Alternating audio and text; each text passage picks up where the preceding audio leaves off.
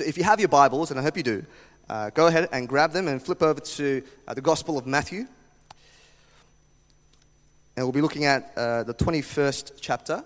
So Matthew 21 and the first 11 verses of that chapter. So Matthew 21, uh, verses 11 to verses 1, excuse me, 1 to 11. That's the Gospel of Matthew 21, 1 to 11. I will read from the English Standard Version. If you have a different version, that's okay. Please follow along uh, as I read. Verse 1. And now, when they drew near to Jerusalem and came to Bethphage, to the Mount of Olives, then Jesus sent two disciples, saying to them, Go into the village in front of you, and immediately you will find a donkey tied and a colt with her.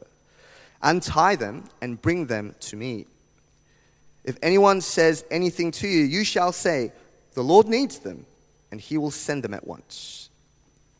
This took place to fulfill what was spoken by the prophet, saying, Say to the daughter of Zion, Behold, your king is coming to you, humble and mounted on a donkey, on a colt, the foal of a beast of burden. The disciples went and did as Jesus had directed them. They brought the donkey and the colt and put on them their cloaks, and he sat on them. Most of the crowd spread their cloaks on the road, and others cut branches from the trees and spread them on the road. And the crowds that went before him and that followed him were shouting, Hosanna to the Son of David! Blessed is he who comes in the name of the Lord, Hosanna in the highest. And when he entered Jerusalem, the whole city was stirred up, saying, Who is this? And the crowd said, This is the prophet Jesus from Nazareth of Galilee. This is the word of the Lord.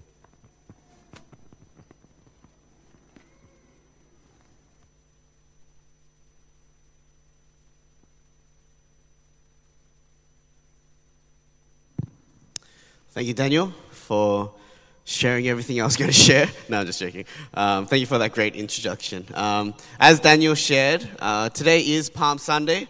Uh, this is the Sunday that comes the Sunday before Easter. So next Sunday is Easter. We call it Easter Sunday or Resurrection Sunday. And from today until Saturday, so Sunday, Monday, Tuesday, Wednesday, Thursday, Friday, Saturday, we call that, that this Holy Week or Passion Week. Right? Sunday to Saturday, Holy Week, and then straight afterwards we have Resurrection or Easter Sunday. And this last week um, of Jesus' life really deserves our attention. Right? And so that's why I'm talking about you know, Palm Sunday. We're going to talk about Easter next week. Uh, when you go to the Bible, it gives a disproportionate amount of time or space on this last week of Jesus' life. So Jesus did ministry for three years. So three times 52 weeks is 156, right? So a lot of weeks, but this one week takes up a huge amount of space, right, in the Gospels. So in Matthew, the Gospel of Matthew, it's 28 chapters, but eight chapters of 28 chapters. That's about 30% are focused on this one week. Right, in Mark, he gives six chapters of 16 chapters That's about 37.5% of the gospel just on this one week. Right? Luke is 6 out of 24. And if you go to the Gospel of John, it's about half. Right? Half of the Gospel of John is just focused on this last week of Jesus' life. And so, since the Bible emphasizes this last week and everything that happened, right, we're going to you know, kind of spend a little bit of time focusing on this last week. So, what we're going to do is today, I want to talk about Palm Sunday. And then every day from tomorrow, uh, we're going to post up something on our Instagram, right? That's how the cool kids do it. Um, and so I wrote up a short devotional. Um, the graphic team has created a nice design. So every day, right, we're going to follow Jesus and not, not talk about everything that happened every day because every day it was jam packed, but just drill into maybe one or two things that happened that day. Right, so if you have Instagram, follow Kingsway Evangelical Church, right? And you wake up, you'll be able to read this short devotional. It's, it's like basically delivered to you, right? As easy as can be. You can read it in your bed, and that we might journey with Jesus. Right? And my hope is that we would get to Good Friday, the death of Jesus, and Easter when he resurrects, and it wouldn't just like, um, oh, oh, today's Good Friday. Right? It wouldn't just be something that you know passes us by, but that because we've walked with him through the week, it would feel more weighty, right? And we'd uh, really appreciate right, the significance of those days. All right, so that's what we're going to do. Talk about Palm Sunday today. Every day, this Instagram. We've got Good Friday service, right, 3 p.m. here, and then we've got Easter service next Sunday here. Kingsway Evangelical Church, Instagram. All right, let's jump into Palm Sunday. It all begins here. Right, as uh, Daniel shared, on Palm Sunday, so the Sunday before Jesus rose from the dead, Jesus makes his triumphal entry into Jerusalem. Right, he's going to enter into the holy city in a big way. Right, and that's what we're looking at. I've got two points today. Today we're going to. The first point is about the expectant king. Now, a bit less than a decade ago, um, my wife and I, we went to America. And we were in the Hollywood area. We were, it was nighttime. We were going to our dinner place. And as we were passing, I think it's Hollywood Boulevard or, you know, where like all the you know, handprints are on the floor and stuff. Um, it, was, it was closed off. And there were all these people there. I'm like, what's going on? And it happened to be that it was the premiere of this movie, The Green Lantern. Right? And so Ryan Reynolds and all these famous people were going to be there. And there was just this massive crowd of really excited people. And they were there because you know, they hadn't seen Green Lantern yet and they didn't know how bad of a movie it was. Um, but they were there to obviously see you know, Ryan Reynolds and all these people. And since we were there, we're like, oh, we'll join along. Let's just, you know, join along, you know, behind this barricade. And so we waited along with this, you know, group of excited, frenzied, energetic, screaming fans. Uh, we actually saw Ryan Reynolds, right? I got on video somewhere in poor quality. And, and it's funny, he passes my wife and goes, how you doing? And I was like, what? what? She's married. Um, and then we got a signature and all of that stuff. Um, and that, that's the kind of atmosphere that I feel uh, is happening here in this passage. There's energy, excitement, maybe a little bit of frenzy. Right? People are really excited that Jesus is entering Jerusalem. As I said, Palm Sunday, it marks the last week of Jesus' life. It really marks the beginning of the end. Jesus, as he enters Jerusalem, he knows exactly what's going to be waiting for him. Right? This is the beginning of the last kind of chapter of his life. And throughout his ministry, uh, even as we've gone through the Gospel of Mark, you might have noticed Jesus has kept his identity somewhat secret. Right? When he'd heal people or cast demons out, he'd tell them not to tell anyone, right? not that they listened. Right? It's because Jesus was waiting for this moment. He was waiting for the moment where he could kind of publicly, in uncertain terms, make clear this is who I am because he knew that this moment would lead to uh, a bunch of dominoes falling that would lead to his death. And so he was waiting for the right time. And this is the time. So he's going to make it very clear who he is. Right? He is the king, the Messiah that they had been waiting for. Right? That time is now. Grand entrance. Right? Everyone's excited. Ryan Reynolds, right? But better than him is Jesus. Right? Verse 1. Now, when they drew near to Jerusalem and came to Bethphage, to the Mount of Olives, then Jesus sent two disciples, saying to them, Go into the village in front of you, and immediately you will find a donkey tied and a colt with her. Untie them and bring them to me. If anyone says anything to you, you shall say, The Lord needs them, and he will send them at once. And There's a little bit of a funny thing, right? Jesus is sending his disciples to go, like, kind of steal a donkey, right, from just over there. There's going to be one waiting for you. And it feels like a weird thing that Jesus would ask them to do. But the next verse, it explains why Jesus tells them to do this. Verse 4. This took place to fulfill what was spoken by the prophet, saying, Say to the daughter of Zion, Behold, your king is coming to you, humble and mounted on a donkey, on a colt, the foal of a beast of burden. And so it's explaining to us, it's quoting an Old Testament prophecy from Zechariah chapter 9. And that prophecy in the Old Testament, it talks about the day when the king will come into Jerusalem, right? The city of Zion. The king that we've been waiting for, right? Expectant, right? We've been expectant of this king, eager, anticipating him. And he will come riding on a donkey. And so, as Jesus sends his disciples, what he's basically saying is, That's me. I am the king that you've been waiting for. Right? This is Zechariah chapter 9. This is what it says Rejoice greatly, O daughter of Zion. Shout aloud, O daughter of Jerusalem. Behold, your king is coming to you, righteous and having salvation is he. Humble and mounted on a donkey, on a colt, the foal of a donkey. I am this king you've waited for. I am the one to bring salvation. Right? I am the righteous one. You've waited like hundreds and hundreds of years for this. Right? And it is me. That's what he's saying as he rides down the donkey into Jerusalem. And the people seem to at least agree to a certain extent. This is how they respond. Verse 6 The disciples went and did as Jesus had directed them. They brought the donkey and the colt and put them on their cloaks, and he sat on them.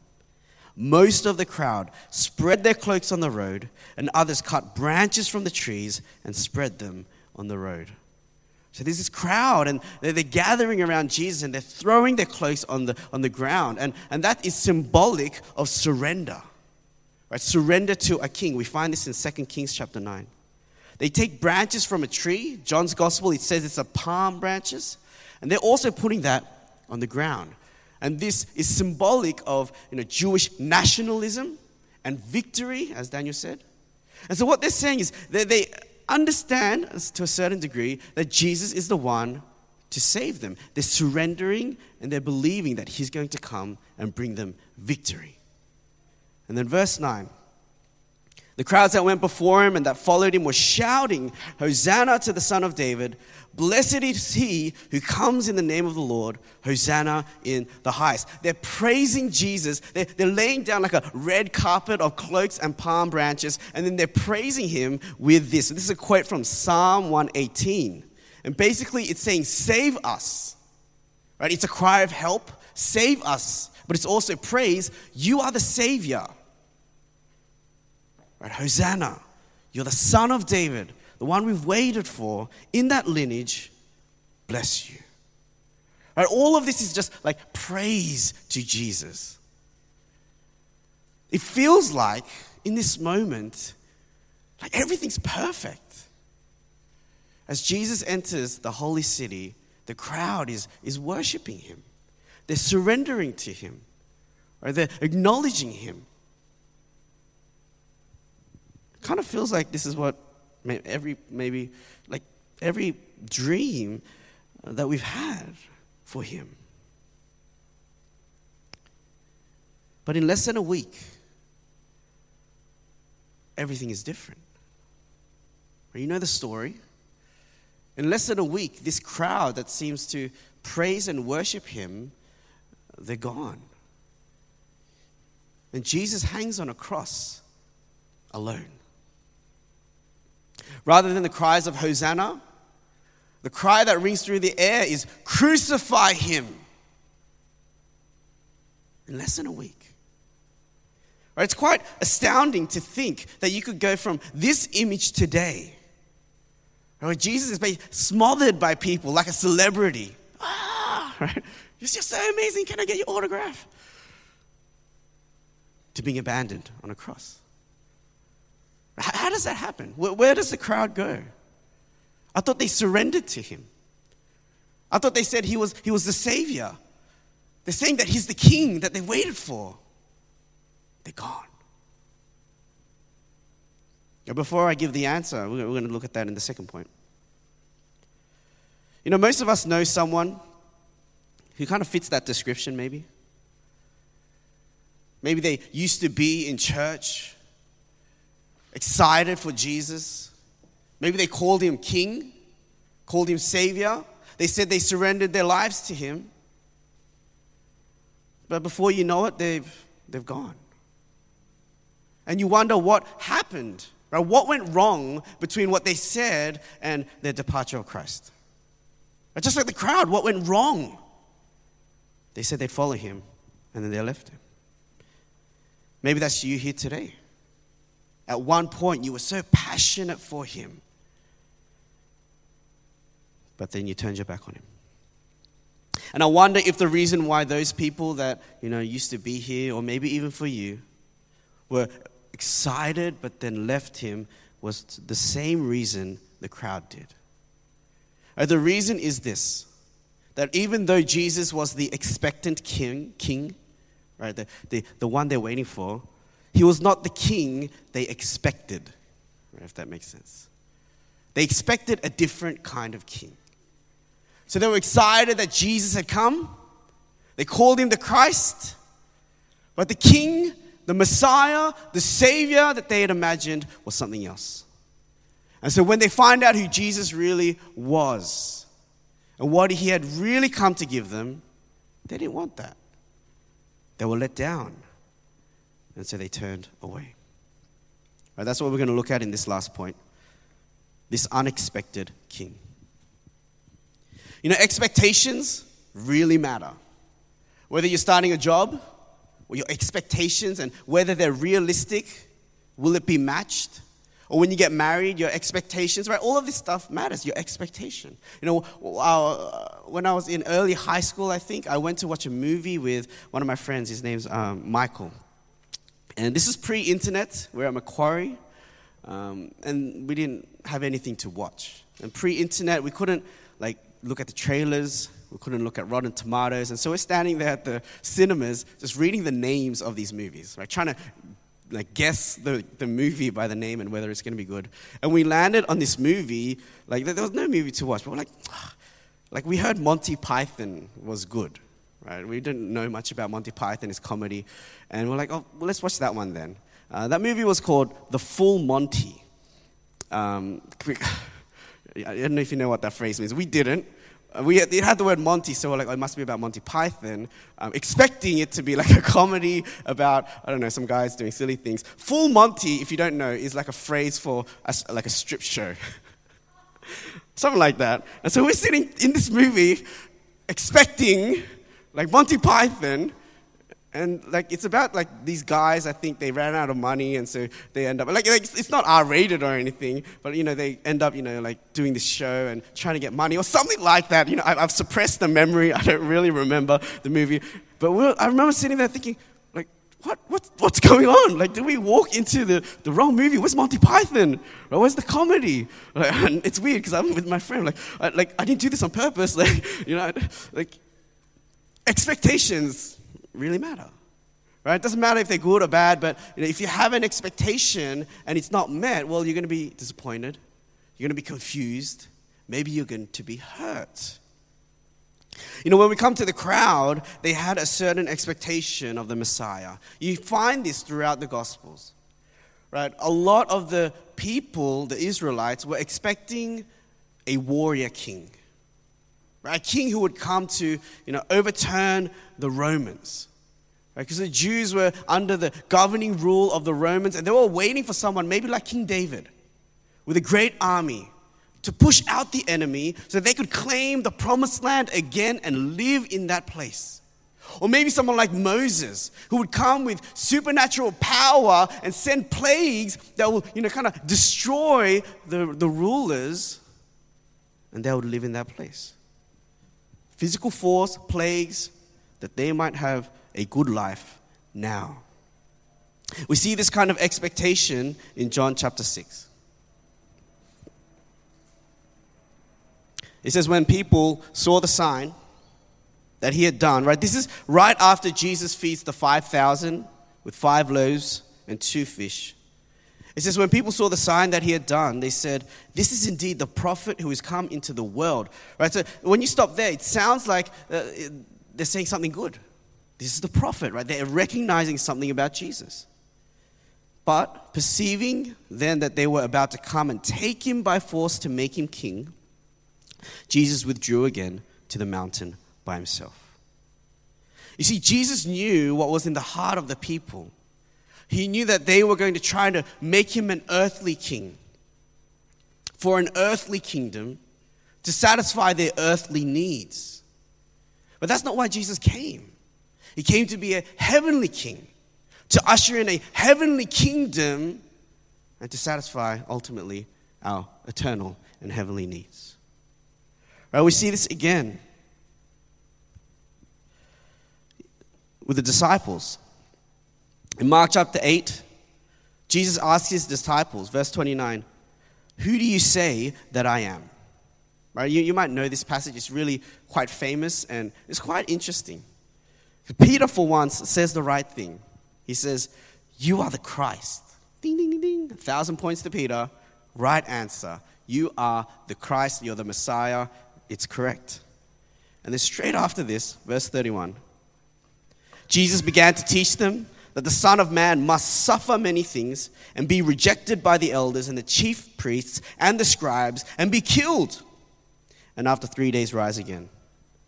And he said this plainly. So Jesus is making it very clear. He's like, I'm going to die on a cross. Right? He tells the disciples at least three times. They didn't get it. So he tells them, I'm going to die. And Peter, the guy who got a thousand points before, he took him aside and began to rebuke Jesus. But turning and seeing his disciples, Jesus rebuked Peter and said, Get behind me, Satan. His harsh words. He got a thousand points, but now he's, he's called Satan. For you are not setting your mind on the things of God, but on the things of man. You see, even for Peter, what he was expecting was, again, a warrior king, an earthly king who would, you know, destroy the Romans. But how can an earthly king die? I mean, that, that's not the king that he expected. And so he rebukes Jesus, and Jesus says, No, right? You are thinking of earthly things, right? Get behind me, Satan. Peter, like the crowds, had an expectation of Jesus, of who he was, and what he came to accomplish, and he was wrong. And it matters what your expectation of Jesus is, because if it's wrong, then you're going to be confused, you're going to be hurt, you're going to be let down. And so, as Jesus hangs on the cross, the crowd has scattered because the king they were expecting was not the one that would die on a cross. The disciples have scattered because, again, the king they were expecting was not one that would die on a cross. They expected a warrior king, but Jesus was a suffering servant. They expected Jesus to bruise the Romans, but Jesus would be bruised by the Romans. They expected Jesus to defeat the governing rulers, but Jesus came to defeat the spiritual rulers and authorities. They expected an earthly victory, but Jesus primarily won them a spiritual victory, forgiveness of sins, right, restoration with the Father, eternity in heaven. The disciples, the crowds, they called Jesus the Christ. They called him the Messiah. You're the king. You're my king. But you need to make sure the kind of king you're expecting is the right one. Because it doesn't matter, right? You can call Jesus your Messiah, your Savior, your King, but if you're expecting the wrong thing, you will be let down. And maybe you'll turn away from Him in less than seven days. In less than seven days, a lot of this group abandoned him. Some never to come back to him. Some of them were just confused, and after a while they understood and they followed him. But some, they would leave forever. When I think about the people that come to church, I mean, people leave the church for a lot of reasons. But I wonder if maybe some, if not a lot of them, leave because they had expected a king that Jesus was never going to be. Expectations matter, right? We, I say this to you know, people who get married. Uh, Peter and Amy they got married um, yesterday, which is why which is why I've lost my voice. Um, not not because like I, I, was I was excited. Um, I mean I was excited. Sorry. Ooh, okay. It, it, was just loud, you know, when you're in a loud big group, everyone's trying to talk and you got to shout anyway. Um, when you get married, expectations matter, right? Who's going to do the housework? How are we going to share that? Because if you're going to expect like they're going to do it all, but they're not, well, you're in for big trouble. Right? I talk to married couples, you know, what does your dad normally do? Because in some, you know, Asian families, like old school Asian, Korean families, after a meal, the dad sits on the couch and turns on the TV, doesn't help with the housework. Right? If the husband comes into the marriage expecting that, but the wife comes expecting something else, well, right? Something not, not good. People are going to get hurt, confused. You need to figure that out. Finances. How are you going to do that, right? Your expectations on that. Your expectation of Jesus matters so much. Do you have a biblical, a biblical understanding of who Jesus is and what he has come to do for you? I'm going to give two examples of wrong expectations. You know, I was talking to a sister yesterday. I, I didn't actually ask her permission, so I'm going to be vague, but um, she was sharing how when she was in high school, a lot of her teachers um, had gone through, this was a kind of phase where um, God, through, I want to call it unbiblical, supernatural experiences. Super charismatic experiences, right? And when I say unbiblical, I mean like uh, you look in the Bible, prophecy, tongues, you got healings, right? You find that in the Bible, but these are stuff that like they're not in the Bible, right? They're kind of just, I'm talking um, like gold dust, your, your teeth turning gold, um, you know, finding gems in your Bible, you know, that, that kind of stuff. And the, the teachers had experienced that stuff. And as a high school student, um, just, just uh, she was sharing how it felt like that she then had to kind of look for those things as well. And she was sharing the frustration of, of not encountering God in that way. Right? Because the expectation that was set for her was this is what God does. This is the kind of God that God is. And if I'm a good Christian, God will give me these things. This is what God will do. Right? And just sharing the frustrations and really the, the difficulty of coming to God for those things and they're not getting it. Now, if God is a God who does those things, then we should go to Him with that expectation and then He should give it to us. But if God is not that God, and I'm saying He's not, then you will come to God with a false expectation and you will be hurt. You'll be confused. You'll wonder why you're not going through those experiences and why, why aren't I getting you know, things in my Bible like other people. You will doubt your faith. You will doubt yourself. You will doubt God. And it'll be very hard. And maybe like the crowd, you'll turn away from your king. Another bad expectation is that we expect God to give us a good life on earth, the way that we define it. God's going to give me health. God's going to give me wealth if I have enough faith. I recall this prosperity gospel. Uh, but this comes in like, you know, different forms. Even like subtly, we can expect that to happen to us, even though we say, no, I don't believe in the prosperity gospel.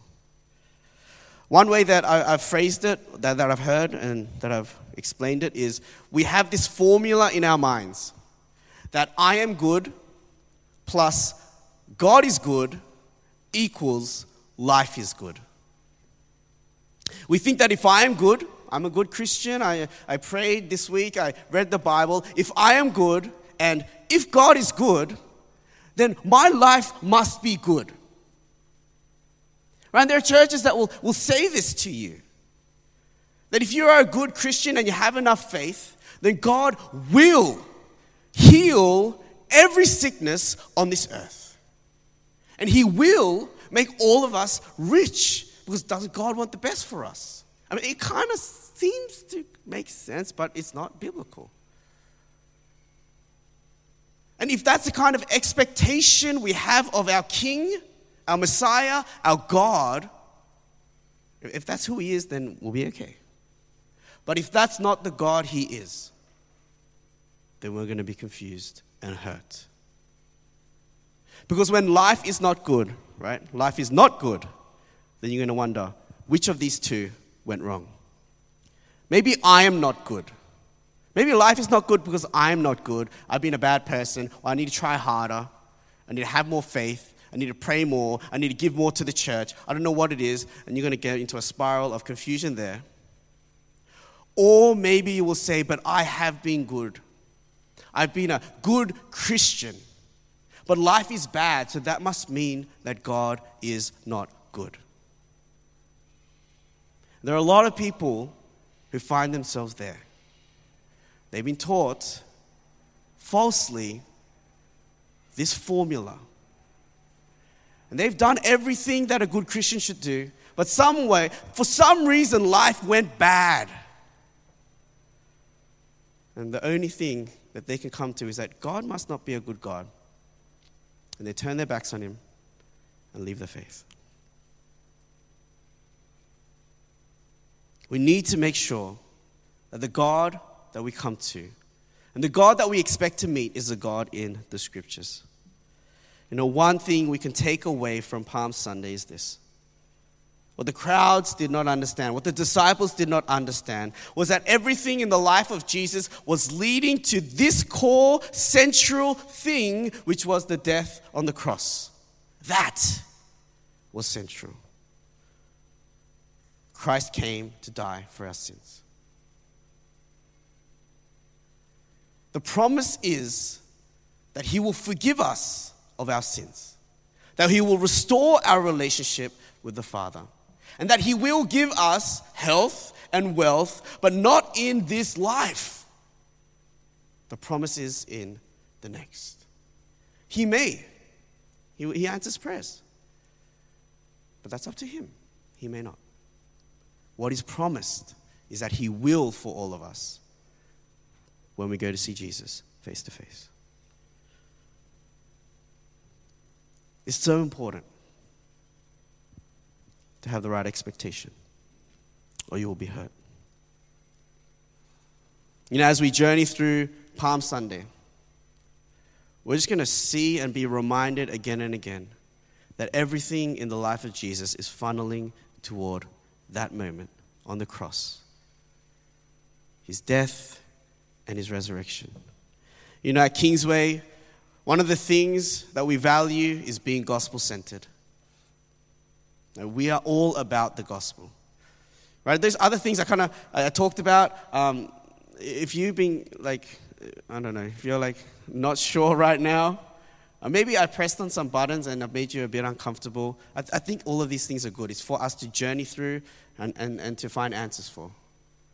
But one thing that I want to emphasize is that we are gospel centered. Let's not be like the crowds or the disciples who expected the wrong king and were let down. Let's go to the scriptures and get to know our Savior. Let's do that this week. So let's close our eyes. Let's spend a bit of time of prayer as we come to this God.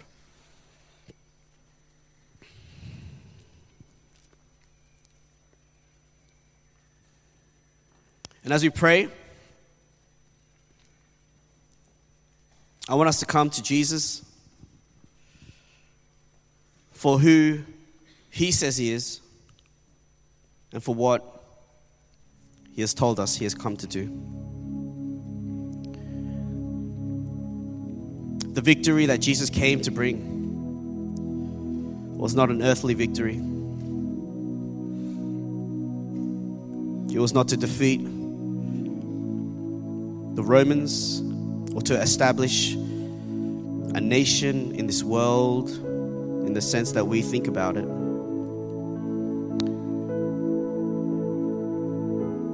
It was to tackle our greatest problem of sin, to defeat death on the cross, to do away with the devil, to bring our relationship with the Father together. He has come to bring a kingdom that is both here but is also going to find its fulfillment later. He will fulfill it later. When Jesus returns in glory, or when we die, we will then, in that place, be completely rid of our sin. In that place, resurrected, when Jesus returns in, in perfected bodies, it is then that we'll be rich and have treasures and never have want. But in this life, those things are not promised.